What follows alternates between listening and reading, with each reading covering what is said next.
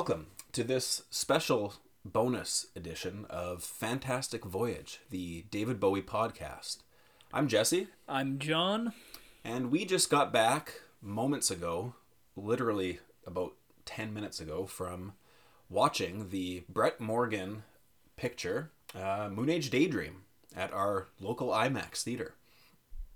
Um, we're going to do a little kind of reaction episode because why not? It was Yeah. it's exciting. You know, the the Bowie world is is buzzing about this. Uh, I refrained from looking online ahead of time. I think you mentioned you did too. Mm-hmm. Uh, we didn't want to have any well, not spoilers because you can't really spoil th- something like this. But you, You don't- wanna- you don't want preconceived notions, Yeah, because you can get your opinion swayed when you've read something before you've seen it. Right? And then you kind of start looking for things. So, yeah, we, we went in maybe not necessarily totally blind. I think I had a decent idea of what the movie was going to be like. But uh, for all intents and purposes, I had no, I didn't see any real reviews. I saw maybe a hand, like a couple of tweets, but we went in more or less blind. And I'm, I'm glad we did. Yeah. And these are our initial thoughts. Yeah, we we also refrained from speaking on our way home because we didn't want to. we wanted to save it for our for this episode. We uh Refrain from speaking about the movie. yeah, Just sit, sit in silence. Um, you know we talk about this every time. Our best stuff happens before we turn the cam the camera the microphone on. Yeah. Like the bet that's the best conversation, and then we start our episodes, and it's all you know medium. At least Yeah. we think so. and then afterwards, we always have these great conversations about that. Like we should just let the camera Should just have a microphone, Microphone. on us at all times. and then put those out. Might be a little intrusive to our privacy, but oh well. Yeah, so um I, we haven't even said this much yet. I, liked it. I- Did you like it? Yeah. yes. I liked it. okay. I loved it actually. yeah, it was uh it was a an awesome journey, I thought. It it didn't it, it wasn't what I was what I was expecting. I and I should have maybe known this uh having seen some of Morgen's work in the past. I've seen the the Kurt Cobain one, the montage of Heck or from Heck or of Heck. Montage of heck. of heck. And it was done kind of similarly to that in the fact that it, or in the respect that it was just kind of like a lot of videos spliced together, like like a literal montage with some really cool artwork, uh, kind of segueing and overlapping and be very intertwined with the telling of you know the the story. Um, although it wasn't really much of a telling of a story, it was just a lot of Bowie content. It was just Bowie. Bowie ran the show, more or less. Yeah, and you don't like it's not like a documentary where there's like interviews being given, right? And there's people explaining things. It's really just the only person that ever really talks is David Bowie, and it's just Yeah. like little interview clips of him from over the years. And it, I think that's really interesting because it's it's Bowie talking about life a lot of the time, right? And he- he has such a good grasp on life, and he has good thoughts, and he, he's a good philosopher in that regard when he's talking Totally. about life, and it comes out in his music. So I think this is a, a movie that I think at times you would need to maybe know a lot about David Bowie b- before you can kind of come into this movie and, and enjoy it. But I do think that at the same time, this wouldn't be a horrible movie for somebody who hasn't really gotten into Bowie to watch either. I think that it's it's a good little slice of who he is. You get to know who he is, and they represent him over the years very well. Like they take Yeah. you know the like when they get to the I mean it starts off where I mean it starts off at Ziggy pretty much. It starts off at the the Hammersmith Odeon concert. And Wild Eyed Boy from Freecloud is the first song that. Well, they there's a they did Hallo Spaceboy too, but then that was the one they chose, which I thought was great. I love that song. And what I thought was great about that moment too is that they so they're showing the Hammersmith Odeon concert footage, but then they also show like a clip of him from 1983 while he's singing Wild Eyed Boy from Free, Freecloud, but they're showing him that would be like what 10 years later. And I thought that like my biggest takeaway from this movie was there was a lot of that throughout the movie where there was uh they would be showing clips of him from a later period or from a prior period, but it shows you how his his work is all connected. It is, yeah. Uh, it doesn't really matter the era he is, in. and so much is said about David Bowie as the chameleon. He changed so much. He was changing, changing, changing, changing. But I think that's maybe oversold a bit because while he did change, he was more or less just changing images, changing costumes. He was hopping from genre to genre. But he's kind of talking about a lot of those same themes and topics throughout his entire career. And so you can kind of see, I think this movie paints a great picture of that. Uh, over and above all, that was my biggest and most important takeaway, and it's probably my favorite takeaway and favorite part of the movie. Yeah, I think that was definitely intentional. And, you know, to quote Bowie from one of the quotes that we got, because they do show a lot of, uh, um, there was a lot of interviews in it taken from uh, stuff that we've seen before, but it was just spliced together in a way, and there was some stuff we hadn't seen before, which was cool. But of the stuff that it's like, oh, I, I love this interview of Bowie and he showed it in a way that followed that narrative. The way that he said, and to quote where I was going with this originally, was he says, I'm a collector of personalities. And that's a good way to kind of look at Bowie's work is, yeah, he wasn't changing. And even though he says that once I do something, I put the microphone down and I'm off to the next thing and I forget about it, he doesn't really truly forget about it. He just adds more to his palette. Yeah, he he, he doesn't he, take away. He doesn't erase and then go. He he just keeps adding. Well, it keeps collecting. He gets rid of Mick Ronson and the Spiders from Mars, and then he replaces them with soul musicians. But that doesn't necessarily mean that he's forgetting what he just. Right. The, the, the themes are all intact, and he kind of has his own little universe, and everything is connected. Another brilliant moment in that film was when he it was the Glass Spider uh, segment, and it's it's him during a, just showing concert footage of the Glass Spider tour and it's kind of showing that this is a down point in his life. He's kind of flaming out maybe a little bit artistically and they're playing rock and roll suicide. Yeah. Which was another kind of one of those brilliant moments where here's, you know, a concept from 1972 that fit perfectly into something 15 years later. And sure, the music sounded totally different, but it's really a similar concept and it's still it's always relevant. All the concepts he's talking about are, are always relevant and they're always in his music from from the 70s to the 80s to the 90s to the two like it, it, a lot of these same concepts and actually at the end of the film this is actually maybe my favorite part of the film i'm going to say this all f- throughout this episode my favorite part yeah. of the film my because fa- there's so many great parts right but uh one connection that i thought was brilliant was eh, the silly boy blue and Blackstar connection yeah because Blackstar has got that kind of creepy ominous bridge or whatever part of the song it is where he's going and then they play Silly Boy Blue right after that. Do like kind of an a cappella segment from the end of that song where yeah. he goes, Ooh. Was so well mixed together. That was perfect. And it, yeah. it, I think it, it illustrated, at least my interpretation of that was that it illustrated the point that everything kind of came full circle. circle. Yeah, yeah, it's very circular. And that's very much uh, part of the, the whole Buddhist concept that, that David was into throughout his throughout his career. Well, and maybe not even full circle, but maybe like full circle again, eh, because I think he came full circle several times, eh, maybe. And I, you know, um, they showed the footage of it was like him going down an escalator Bowie going down an escalator. They showed that twice. They showed it twice, and the second time it happened at the beginning of a, what's considered a rebirth in his creative career in the beginning of the 90s segment.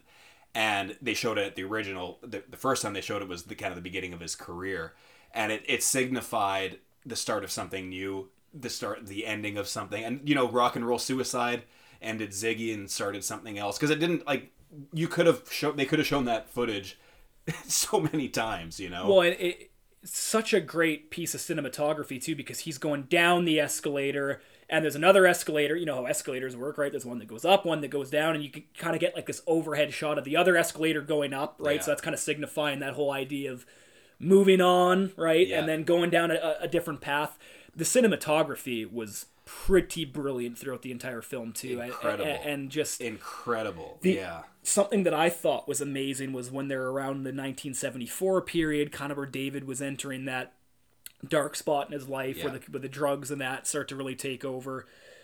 There, they, there's just this wall of just horrible sounds. You can hear Future Legend in the background. You can hear other sounds. You can hear a Bowie interview in the background, and he's talking about you know right wing politics and all this shit. And it's just like just this visual and audio representation of just pure chaos. Yeah. And it just explodes onto the screen. And I think they did a Morgen did a great job of kind of illustrating different points of Bowie's life through visuals and through through audio. It's Yeah. just a great it, and this is the, the film in a nutshell to me. It's just a great presentation of David Bowie, the person, David Bowie, the artist. And yeah, it's just it's those parts are phenomenal. Like the audio and visual choices. That that might be the highlight if I had to pick one for for for me, which is actually kind of crazy because usually when you go to see something Bowie, Bowie is the first thing you think of, but th- the visuals that weren't Bowie were like it, it was seamless. It, I wasn't going okay. Enough of this. Like let's get to the Bowie stuff. I kind of wanted more. Like if if anything, I would have liked even more of that.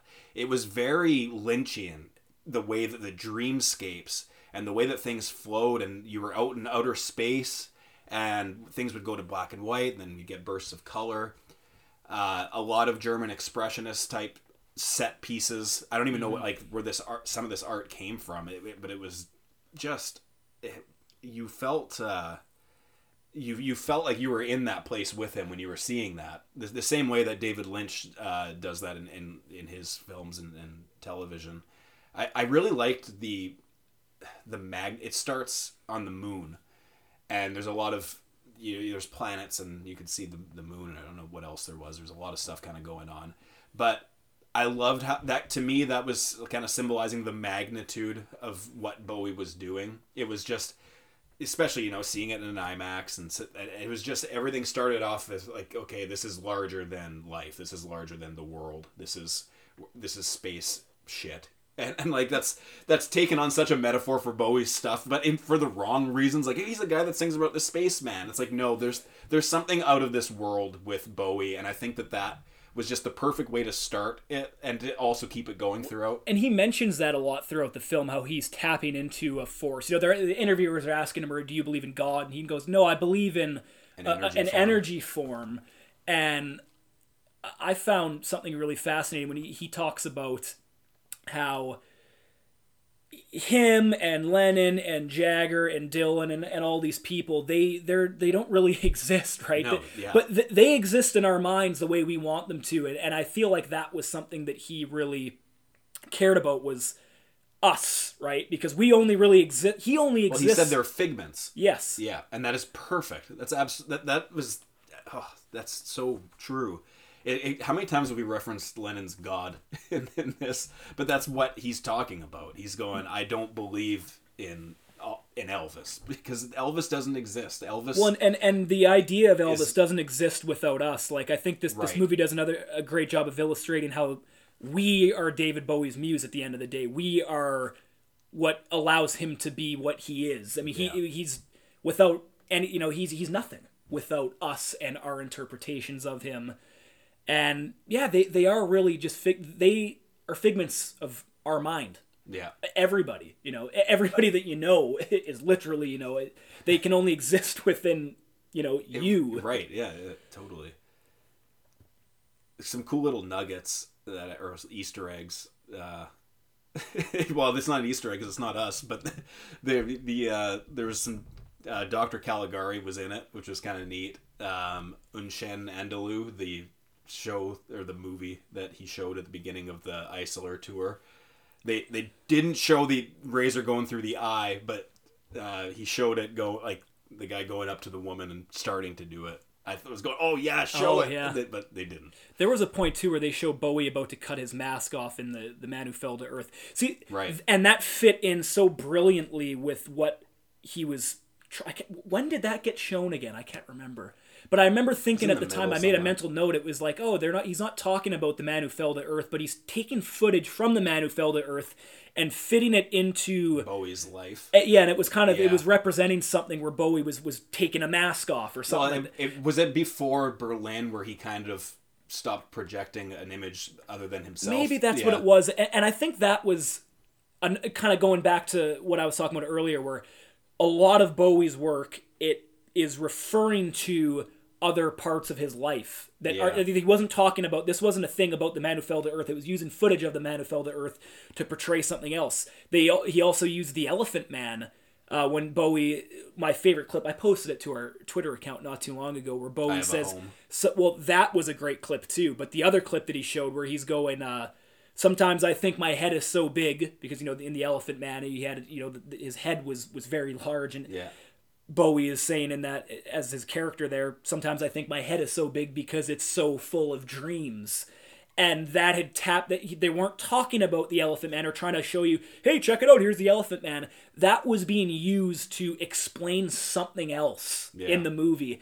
And there are just so many examples of that throughout the movie where it's just taking one part of David's life and seamlessly fitting it into another part and then fitting that sequentially into something else. It, it's just a it's really a masterpiece of just mixing and matching all these different masks and flavors and eras of Bowie and just putting them onto the screen and, and telling a story without there ever really necessarily being a story. Yeah. It's just showing you how this is all connected. Yeah, I liked how it wasn't necessarily. I, I mean, there was chronology to it, Yeah.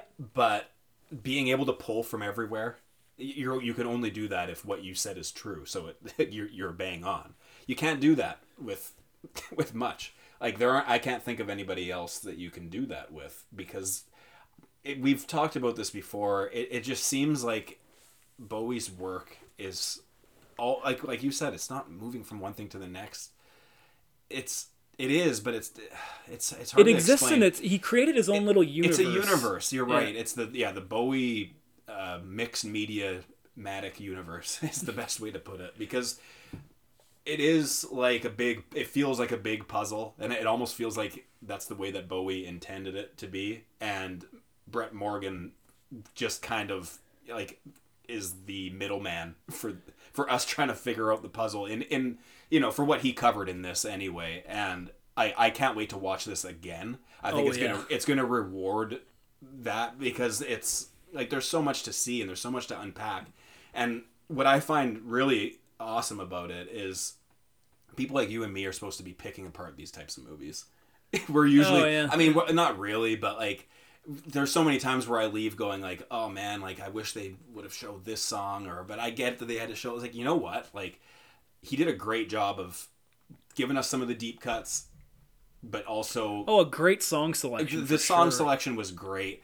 But uh, I think like what I what I really mean is uh, it it's for everybody. It's for it's for us who are like Bowie maniacs, and it's also for somebody who's going to be introduced to Bowie for the first time. Because how can you watch that and not go, "Holy shit, I need to see more Bowie"? Yeah. How, how That's or- what or I mean. Like, I, I think we, we'll appreciate it maybe more because of the back knowledge that we have Right. and the back knowledge that most diehards and most just fans in general have. But there's also that you watch this and you're, I mean, I'm you're, left, you're, hoo- you're sucked in. you're, Yeah. you're inspired. I mean, at least I was. Like, I, would- I, left feeling inspired. There's parts of it where the things that he's talking about, Oh, I'm just like, totally.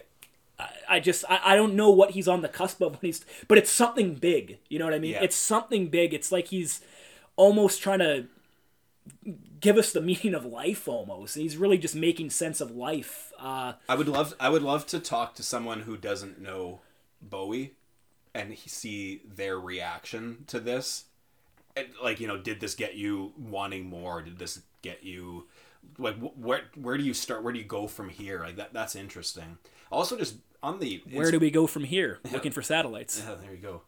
Uh, on that note of being inspired, I loved how he showed this interview, or I can't remember what exactly it was, but it listed off what Bowie had done at 33 years of age. It was like X amount of studio albums, he all these movies. Uh, he's also the only rock star to star on Broadway, and I'm 33 years old and kind of sitting there going, oh, yikes.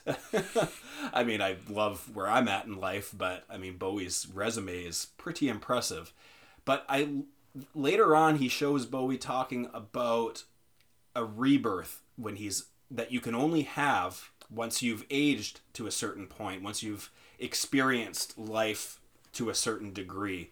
And I really, really found that inspiring. It was like, yeah, like, because, you know, when I was in my 20s, I was into things that I'm not into in my 30s. And Bowie kind of said the same thing. He's the, like, you know, I he- did I did everything I've wanted to, and I hope I can do that all over again he- sometime. Right. Yeah. So I'm I'm gonna wait for my creative uh, rebirth when, when I you know hit my 40s or 50s or whatever. It also kind of got me thinking about how so Bowie in his 30s, uh, in his I mean mid to late 30s was his arguably least productive decade, right? Uh, the, we're talking about the 80s um, from a creative standpoint, and you know a lot of artists struggled in the 80s that were once huge in their you know in the 70s and 60s when they were younger you know, I wonder if age and not necessarily like being in that decade of your age has more to do with it than just everyone blames the 80s. You know, it's oh, it's gated drums is the reason why everything sucked back. Maybe like once you give so much or once you pull and draw from so much experience that you had, you know, coming of age and, and growing up and being a young adult, uh, maybe that's just a more I don't know, creative time to, to pull from. I, I I'd love to look deeper into artists in their 30s or in their you know even early 40s or something. Uh, I've got some homework to do, kind of. It's a very interesting thing. I wonder if there's correlation to that, and it's not just oh blame the 80s. Maybe Well, I do think a lot of it is just that people get sick of you because they have this idealized version of what you should be, and right? what you and what you should do next. and, and like Yeah, artists when they're in their 30s 40s 50s they're not this you know they start losing their hair they maybe start getting a little bit more overweight or something and people just start to think like oh they're past their artistic prime because they're not in the, the prime of their lives. You know your 20s are the prime of your lives. You know you never look better than when you're in your 20s and i think people want to associate the music in that same way. This is a, a, a huge reason why I love doing a show like this is that we're, you know, going into David Bowie. We're, we're going into everything. You know, we're going into the the period that people don't like, and I, I feel like people should do that for artists more often. I, I, I really do think that even in those those quote unquote not good periods, I think that a lot of why those periods are considered not good, I think are for maybe more superficial reasons. Like I don't really care about what a person looks like, you know, as long as they're making music yeah, yeah. that I like. totally. But I do think that is a big reason as to why. I, I think it's there, there's that connection with the fans, maybe that it, it maybe there is something into it where in your 30s you you, you fade out, but I, I or you flame out. But I do think a lot of it is just people just. They, they're kind of like the Toy Story meme, right? Like I'm done playing with you now. I think yeah. a lot of it, or the majority of it, maybe pertains to that. or, or how i mean maybe at the time it does if you're looking back at it there there is no recency like there's no there, like you know the the chronology is all old so we we aren't thinking oh what should bowie do next but if you were to it depends how you go about it i suppose yeah There was a. I mean, when we were watching this movie, I didn't really know when it was going to end. They didn't really show anything after the 90s, right? Now, I feel like I can already hear people getting upset about that. Like, where's reality? Where's Hours? Where's Tin Machine? That's a where's this? slippery Where's, slope, though. Where's, where's 1966? You know, whatever. uh, The things that might have been missing. But one thing I would encourage people to to consider is did you actually leave the theater feeling unfulfilled or are you just upset on like principle that you didn't Right. see everything because I didn't leave the theater feeling unfulfilled No, even though there were parts that were maybe glossed over did it actually make you feel like this movie was unfulfilling and wasn't as good as it could have been I, I did not walk away thinking that no whatsoever not at all uh, bowie is about um, filling your cup filling multiple cups little like little by little at a time.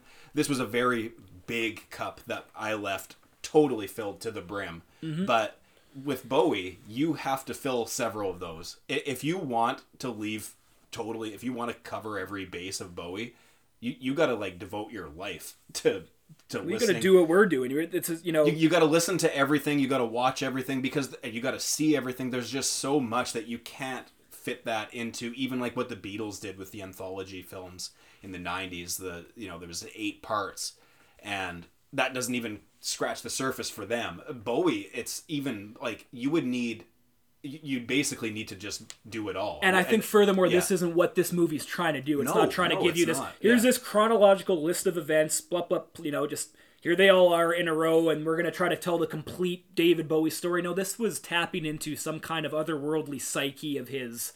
It felt And- it felt very much like it like to like uh, the main theme was kind of creativity, where it comes from, how it comes and goes, and and where you can draw it from, and really like, you know, there's a lot of emphasis on Bowie loving life, and he he mentions it a lot of the time, and he he talks about how in the '80s he was happy. And you know that affected his music. I mean, he's he started making music for hap- out of happiness for happiness, and it was just interesting. Yeah, I, I, I, you know, it's it's it's really hard to.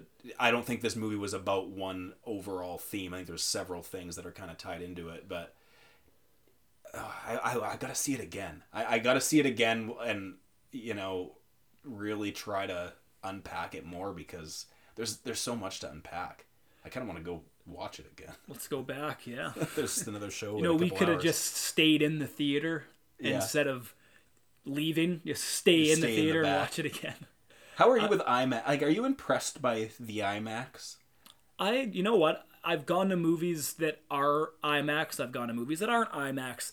Uh, I can never really Tell? remember which ones. I can't really which. tell. Yeah, I don't know. I mean, I don't go. I haven't gone to a movie. This is the first movie I'd been to since pre-COVID. I hadn't been to the movie wow, theater Yeah, that's cool. since I, I don't remember the last movie I'd been to. But uh, yeah, I, I don't really uh, know the di- like. Is is there a sound difference? Because the sound was, was hitting just me hard. to, I was just about to ask if you knew if there's a sound difference because because the sa- Yeah. it was very the, the it was very loud It- it and was I loved done, that yeah. it was, everything was hitting me I could feel it I liked that it wasn't lacking in the audio or or uh, or video. That's for sure. I just wonder what it was like because I don't think every like does everywhere have an IMAX. Like I'm wonder, I'm just wondering if this is something you have to see in IMAX. I mean, it was compiled for it. So. it said that at the end of the film yeah right. Yeah. so yeah I, I guess you go see it in IMAX and I was gonna say I can't tell the difference but I feel like that sound was probably part of it Yeah. Maybe. There was some very punchy bass there. I think it was during Rock and Roll Suicide when the kick drum's hitting. It's like boom, and you you feel it. And that's this whole this, during this entire movie, I was feeling everything. I was getting shivers. I was getting sound waves hitting me in my chest. I was getting emotion. Like you know, there was yeah. it, it's a movie that's just gonna bring feelings out of you and it for that i think it really succeeds in what it was trying to do the I, like i was gonna say maybe there, there could have been more emphasis on like the humorous side of david bowie but I, once again it's just this is i don't think there were any particular moments in the movie where it was inviting humor. You know, I think that this movie was trying to capture a certain feeling and to portray a certain idea of David Bowie's work and the universe and the psyche he's created. I- think in the in the the universe that this world exists and what it was trying to portray, I think it did exactly what it was trying to do. Yeah. It- and it, you know, like I said, it just it made me feel all these sort of different ways. Th- there wasn't narrative driven down our throats in any eh, like at, at all which was nice so, sometimes you go to a, a, a picture like this and you It's just You're- David Bowie talking. It's just cli- it's just com- Yeah. compilations of David. I mean, I suppose you can steer narratives certain ways by doing that, but it, it really wasn't doing that. Right, It- yeah. And it was just well done it was really well done um, yeah go see it go see it uh, I- it's i'm not sure how long it, it's playing um, i would recommend seeing it in theaters because you know the, the, the part that I mean, I, I didn't cry, but I, I got kind of emotional. Was actually a, a part that you probably shouldn't, but I, it was the beginning after well, when Wild Eyed Boy from Freecloud at the Hammersmith Odeon goes into all the young dudes. It felt like I was there. It, it was mm. you know like well, and the kid, that's the other part that I wanted to talk about too. I'm glad you mentioned that. It's that Kate. A lot of this is familiar footage. yeah But this isn't just a repackaging, recycling of, oh, okay, here's all this old footage. You've seen it before. You don't need to watch this. No, this movie does something with the existing footage. It spins it in this way that makes you feel emotional. Yeah. Right? It, it's a it's a presentation. The presentation of all the pre-existing clips are amazing. Yeah. So it's like, yeah, you've seen a lot of these clips before. Maybe you've, maybe you probably haven't seen them all. I think there was some new stuff. Well, speaking of nuggets, I'll, I'll let you finish your point. We'll get back to that. But, Well, no, I mean I'm pretty much wrapping up, but Yeah. you, you know what I mean. Like th- this is if you see a clip, don't just think, "Oh, yeah, I've seen that before. Whatever, Hammersmith Odeon. What's I wasted my money?" No, like this is definitely a phenomenal and kaleidoscopic and immersive just presentation of clips and eh, it's just it's done so well. It it really is. So go on. That, that's all I had to Well, say. the, the nugget that I forgot to mention when I started talking about them at the beginning, the conversation just went the other way, but it was we see Jeff Beck, we see Love Me Do Oh yeah. at the Hammersmith Odeon. That's the that was a first. That was Yeah. really awesome, and and that's for you know that's for the super fans. That that's for the people who listen to our podcast, you know, and that was. We'd mentioned that before, I think, when we were doing the Ziggy tour. yeah, I wish and- we could have seen And that. what was wrong with Beck's outfit? Yeah, apparently that was why he didn't want to be seen. Uh, He didn't like his. He looked okay. I don't know. I guess he was only on the screen for a while. I kind of don't remember what he was wearing, but yeah, it was a, yeah, that was a great part of the movie. that was cool. Um, oh yeah, see see it in theaters if you can because it was. We'll, we'll put this out like I'll, I'll hit save and I'll upload it instantly because I'm not sure how long it's playing, but yeah, that was uh, well worth the the price of IMAX Well, admission. uh, Moss admission. Garden was worth the price of admission for me. They use Moss Garden in the movie.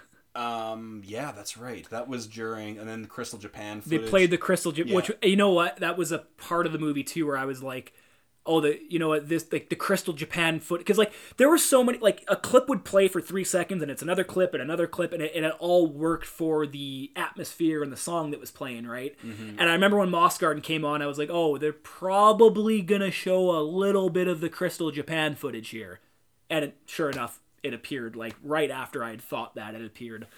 Uh, the the mixing and or not the mixing, the matching of the visuals and the audio is just spot on. I mean, every choice. I Word- can't. the word on a wing one was good. oh, with uh, Iman. Yeah. Uh, yeah, like everything was just. Anytime there was a song playing, it fit the theme of the interview that was playing over it, and it fit the theme of the video that you were seeing over it. It's like everything existed perfectly. I think that's speaks about David Bowie's universe being kind of tied together. The fact that all these things were, the fact that it was possible. And, you know, you, you'd mentioned earlier that this is so unique to David Bowie, this movie. I haven't seen Montage of Heck. I've seen Crossfire Hurricane. That's another Morgen movie. He did Crossfire Hurricane, Rolling Stones. It's nothing like this Bowie movie. I have to imagine that this is nothing like the Kurt Cobain movie. Because this can only be a David Bowie Right, movie. This yeah. style can only be done with yeah, David Bowie. Yeah, I think I mentioned some similarities, but that was basically just the the art of it, and not necessarily like the content is total like. Well, aside from it being about a totally different person, it's presented in a different way. But maybe just I, I liked the the visuals that we got on top of the footage in montage of Heck, um, in a similar way that I liked it in this. But but this the this was better. Like I I think. Uh, I mean I like I like Kurt Cobain. I like Nirvana quite a bit, but this was. Uh, I mean, it's it's Bowie. Christ, like Well, and like Kurt Cobain has like a very brief period of music to pull from. You can't be showing like here's Kurt Cobain's song from 1993, and here's an interview of him from '89, and here's uh, you know all these visuals of him from like th- that just wouldn't really work for him. Well, it can yeah. only work for David Bowie right, yeah, because of the type of artist David Bowie was. And I think anybody who's listening is obviously a big Bowie fan. You're listening to two guys in my basement talking about David Bowie, right? Like you- you're you're into David Bowie, so. And I feel like if you're listening to this episode, you've probably seen it because I wouldn't really recommend uh, listening to a podcast of a movie before seeing the movie. So I'm assuming that anyone that's listening has seen it. I'll put a spoiler alert in the show notes. I guess. Yeah. I mean, I, I feel like that's fair enough, right? Like Yeah. wa- watching reviews or listening to reviews or whatever of something like you it's pretty tough to avoid spoilers. But yeah, uh, spoiler alert, go see the movie. It's great. I I loved it. Um I haven't checked its score on Rotten Tomatoes or Metacritic Oh, that's or anything, but I hate those. but uh, yeah, I, I think this was uh, this was a phenomenal phenomenal movie. I could probably plus. I could probably speak on both of our behalves when I say I've never enjoyed rock rock and roll with me so much. Rock and roll with me had a, a long segment, and we got. We talked about that's not our favorite on Diamond Dogs, to put it nicely. I, I thought it was. It actually was done well, though. It made sense with what was happening Yeah. in that at that era. The, the, yeah, just you had talked about that the the the uh, the, the art and the this the, The the, dreamscapes. Not that wasn't dream. That was nightmarescapes uh, when that was happening. The, That was one of the highlights, and also when um, the rebirth when Spaceboy came on and it was all the that was that talk about bass hitting your chest. That was Yeah. great. That explosion of rebirth, and you know. Well, and I kind of knew right off the start that we were going to be getting some a, a good wide range of Bowie songs. I believe that's like one of the first songs we hear, right? It's Hell yeah, it comes back. It, yeah, it comes And- back. yeah, it's again, at the but- top of the film and, and then again near the end. And there's some great like remixing of songs. I'm guessing they're on the soundtrack. It's Yeah. like Wild Eyed or not Wild Eyed Boy from Free, Freecloud, uh, Memory of a Free Memory, Festival. yeah. at the end. Yeah, with like the That was- train going. It was like an industrial almost Yeah. version of it there, and then you know it, it- They use it near the end of the movie, and it gets like this. You know, you see the the crowds That was kind of shivers. That that was a great song choice. Yeah. Um, like and just there's so many instances of a song just being so representative of its placement in the movie. You know- like you know, like that. that technically, he's supposed to be playing '90s stuff for that, but he was playing a song from 1969 because it just fits so well. Well, and that was an album closer, and it was the, the film closer too. And there's nothing, and this is maybe the most true thing to Bowie's um, mo or whatever, is ending something with a "and we're gonna have a party." In other words, this is just the beginning, even though it's the end. I, I that that is that is Bowie in a nutshell. What was the song that they tap or tacked "Ain't It Just Like Me" to the end of from Lazarus? There was a song playing, and then it. Oh, yeah, And then it was. "Ain't It Just Like Me," and then it stopped. Uh, I can't remember what that was now, but that was amazing too. And and once again, just going to show how you can connect all his ideas. Sure, Bowie changed. You know, he's a chameleon. Ch ch ch changes. Yeah, he changed, but like. You can tack on Lazarus, a line from Lazarus, like they took like the a cappella version of it or something, and tacked it to the end of a segment of another song, and it worked for the part of the movie. It worked for the, song, song, that was playing. Uh, what what the hell was that? I can't remember. it's gonna There's so drive me many. nuts. But great footage that we haven't seen before from the Isolar 2 tour, like 78. Mm-hmm. That was really awesome. There was one, uh, the Heroes segment, where it shows the band walking out, it shows Bowie on stage at angles we hadn't seen. Oh, yeah, that was good. Also, oh, what song was it? It was a slower one during Ziggy. Was it Freecloud? It was Freecloud at the beginning. It showed the crowd like reactions during it. And Oh, it's a so, it's a slow, soft part like song, and just like the the looks on the faces in the crowd, like they were just like hysterics. in hysterics, and I loved seeing that while this performance of a soft, beautiful song is on. it's a very good contrast. That was maybe the best. I I loved the focus of that, and that happened right after we like that was the beginning. That happened right after we saw the the planetary dreamscapes at the beginning. I call them dreamscapes. I don't know. I, I like Lynch too much. I should maybe take back something I said earlier, where there was not any humor. Well, there was there wasn't a lot of humor, but there was a little bit shortly after that. They're showing that talk show host interviewing Bowie, Yeah. and he's asking him all these questions. What's with your the way you dress? What's with this or bisexual thing? What's with these shoes? Are those bisexual shoes? He goes, no, there's they're shoe shoes. They're shoe shoes. Oh, that's one of my favorite answers to an interviewer ever. But that that was a great part of the movie where it did invite because that's kind of when they're talking about the hysterics. They're showing the fans and they're all going Yeah. crazy for Bowie. They're wearing the makeup. Bit they're of wearing comic, the, bit of they're- comic relief. they're wearing the costumes and it kind of is showing the appeal of Bowie to the, the the youth and I mean just anybody at that time, right? Yeah.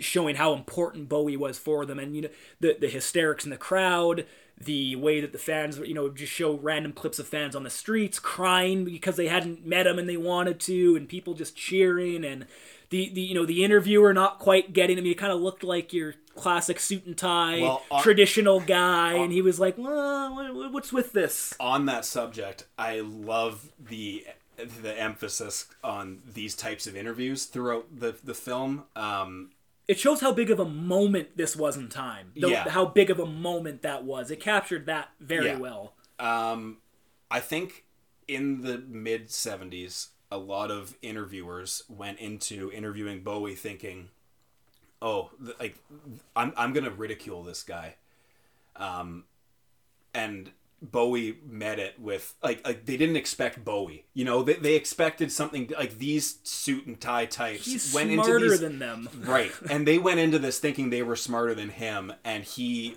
just kind of hands them their ass each time. Yeah. There's the one where he's being uh, there. Well, yeah, the one where he says, "No, no, they're shoe shoes."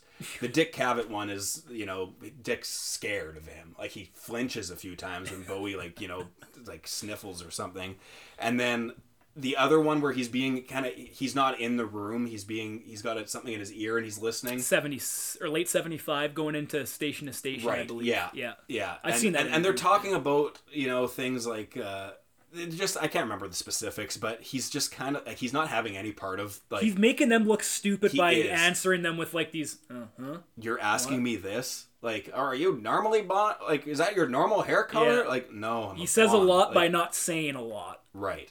Yeah. Well, they're they're not treating him with with respect. It's you know, and it's very unfortunately uh, a microcosm of how a lot of people are are treated uh, by interviewers. You know, like the types of questions they, they ask women on TV shows or on in it or or wherever. It's like, you know, why why are you asking me what I'm wearing? Why are you asking me what color my hair is? Don't you have something intelligent to ask me?